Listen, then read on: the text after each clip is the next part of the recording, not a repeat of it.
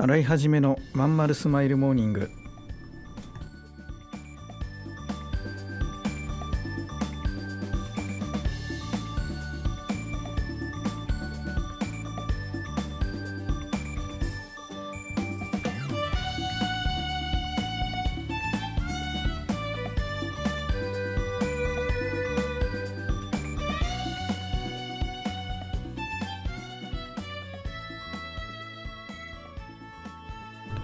おはようございます。洗いはじめです。洗いはじめのまんまるスマイルモーニング。2022年10月25日火曜日。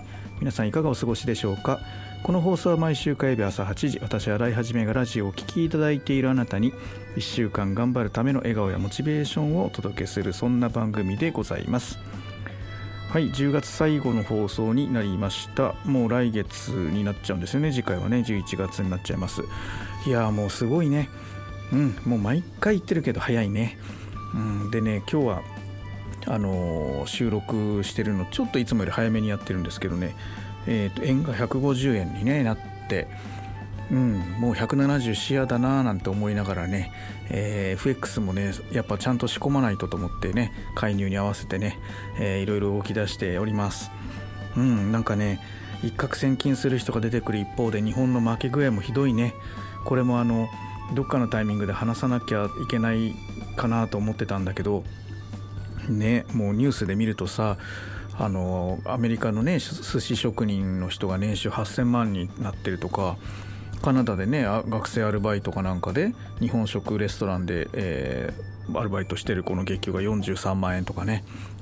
もう日本のこの感じとまた違うよね。まあ給料いい面だけ言っててもしょうがなくて物価ももちろんそれだけ高いってことだからね、うん、だから僕らは輸入品はもう本当に手が届かなくなってくるし海外旅行行った時にはもう度肝抜かれるようなね。この間ハワイ特集なんか見たけどねアラモアナショッピングセンターの下の1階のさあのなんだあのフードコート？でラーメンと餃子とドリンクで5000いくら超えちゃうんだってねもう大丈夫かな日本って思っちゃいます。あま日本というか日本人だよね。この購買力の低さと賃金の低さとこの程度の物価で外人は安い安いっつってるのに外国人はね日本人は高い高いって言ってるこの感覚ね。どうなることやら。洗い始めのまんまるスマイルモーニング。この番組は東京豊島区池袋 87.8MHz 池袋 FM のスタジオからお送りしております。本日もよろしくお付き合いください。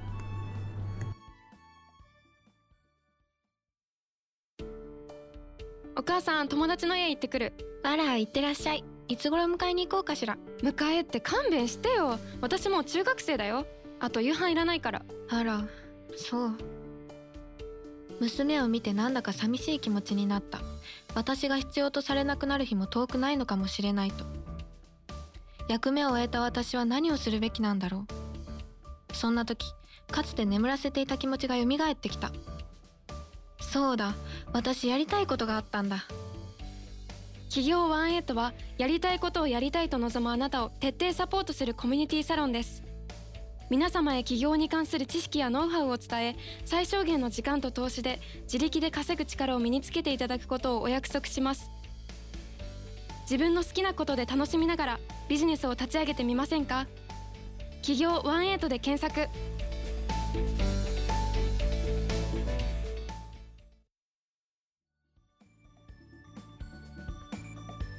いやー納得いかないんだよな。いやー何かっていうとねあのー治安のことなんです池袋の治安。安全性のことね。ちょっとねこのカオスな感じが復活してきちゃってる気がして池袋ってあのまあ僕が今いるとこねあの事務所があるところですけど再開発のねいわ一時期ね豊島区があの消滅可能都市み消滅可能性都市っつったっけ？なんかもう全然若い人が住まなくなっちゃってなこの自治体がなくなっちゃうってとこに指定されたのよね。でそれで豊島区がまようやく頑張り始めて少しずつ良くなってきていろいろこう再開発も進んでね。で今やあのかなり良くなってきてたのよ。うん、でね池袋の街ってこう4つに分けられるのよねあのまあちょっと細かい話はラジオなんで難しいんですけど、まあ、東西南北で4つに分けられているんですよ。でね、えー、東西南北のうちの「北」の部分か北の部分がまだカオスが残っていると言われていてあの中国人街があったりするところねあとラブホー街風俗街、えー、それからその線路を越えた少しね、えー、と東口の方のねちょうどビッグカメラとかがあるとこの裏通りねあの辺がちょっとまだ治安が悪いのよね。でそこら辺までを含めて、えー、まあ、昔の池袋みたいな表現がされてる土地だったわけ、うん、でそこはそこで僕みたいなこう長くいる人から見るとあのね味があったのよね、まあ、風俗街に味があるっていうのも変な話だけどあの、まあ、中国人の人がどんどん入ってきてガチ中華みたいなのがどんどんできてでねあの売春してる女の子が立っててみたいなこう観察してる分には面白かった。で、えー、ただまあ笑ってられないのが結構な範囲で結構な頻度で殺人事件が起きたり、えー、いろんな問題が起こると。いうのはあニュースとかで見るしツイッターなんかでも見た見るのでそれは怖いなとは思ってたんだけどまあでもその一角だけだったのね。あのまあ池袋に住んでない人は当然わかんないと思うけどちょっとしたね地下道があるんですよ。線路の下をくぐる。それが北口になるんだけど。あそこから先がやばくてあそこから、えーと、西武デパート東武デパート側に来るともうあの大丈夫って感じになってたんですね。であのいわゆる日本の怖い感じの人は歌舞伎に移っちゃったみたいなことが前にあってあんま池袋ってのはそういうのが減ってた。けど中国人のまずい人たちが増えてるみたいなのがずっと問題視はされていたと。でもあの豊島区も頑張ってね南池袋なんていうのはもう公園作られたりさ新しいお宅の聖地みたいになってさあの若い女の子とかがねあのいっぱい来るようなあお店とか増えてカフェも綺麗なカフェも増えて公園も家族連れが増えてすごくね良かったんですいいいい方向に流れてたんだけど今回のこの事件よサンシャイン60の乱闘騒ぎ知ってる？聞いた？びっくりしましたね。まだこういうのがあるんだと思ってね。うん。いやあのもちろんね中国の人たちとね共存共栄じゃないけどさまあこれだけたくさんのね経済的な交流があるんだからさまあ仲良くやっていけたらいいわけなんですけどね。まあまあそうはいかないよね。ただ不思議なもんでね僕も海外長く住んでたことあるんだけど日本韓国ギャングっていうのは当時いたんだよね。うん。あのアメリカなんだけどね。韓国系ギャング、まあ、いて。で、まあ、当然地元のなんだ赤いバンダのギャングと青いバンダのギャングが構想してるみたいなのも僕らの時代にはあった。とえっ、ー、とね中華系のマフィアこあのはね、まあ、僕らが見る半グレ的な存在ではいなかったね。香港系がちょっといてあと韓国系だった。で当時はそれはそうね。中国は当時全然まだまだあれで香港がもうあの当時イギリス領だけどね。あのまあ僕らから見るその中国の入り口だったんだよね。それでなんか貧しい深センの国深センにつながってるみたいな感じで今全然違うけどね。うん。で今中国。でもね不思議なもんでアメリカに行った時はねいた時はね日本人マフィアっていうのはいなかったな。半グレみたいなのいなかったよね、なんかね金持ちのバカ息子がえーと、日本で行く場所なくてアメリカに移り住むっていうのは僕らの時代によくあってさ全然そんな珍しくなくて。でそういう人たちともあの普通にみんなコミュニティで普通にみんな生きてたよね。うん。だけどあのなんだろうマフィア化しちゃう人たちってやっぱいるのね。あの海外日本人じゃない人たちでね。それは昔からいた。で日本でも今そのチャイニーズドラゴンっていうんだっけ？マフィアのねあ半グレって言ってたけど、うん、なんかあるみたいね。実際にここに住んでるとねそんな分かんないね。うん。普通にみんなお店行ったらいらっしゃいませ。なんて普通に。で仲良くさどうもなんつって食べたりさ。ただまああの北口のお店なんかは食べログとかと全然違っててね評価あの内容がね行ってみるとなんか中で中国人のおじちゃんたちがあの短パンで椅子の上にあぐらかいてさタバコ吸いながら麻雀やってるなんていうのはねよく見る光景ではある。うん、でああせっかくここの中華はガチ中華で美味しいのにコロナがやられたら困るななんてね思ったことも何度もあったりするんだよね。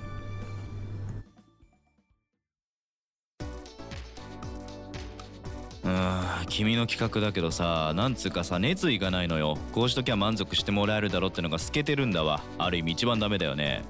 申し訳ございません。終電車の窓に映る親父になった自分を見た。このままでも大丈夫なはず。だけどこの先俺はただ年を重ねていく。そんな気がした。俺はその人生を振り返り何に涙を流すんだろうか。変えるなら今なのかもしれない。企業ワンエイトは起業したいと考えている会社員を徹底サポートするコミュニティサロンです。皆様へ起業に関する知識やノウハウを伝え最小限の時間と投資で会社に勤めながら自力で稼ぐ力を身につけていただくことをお約束します。自分の好きなことで楽しみながらビジネスを立ち上げてみませんか？企業ワンエイトで検索。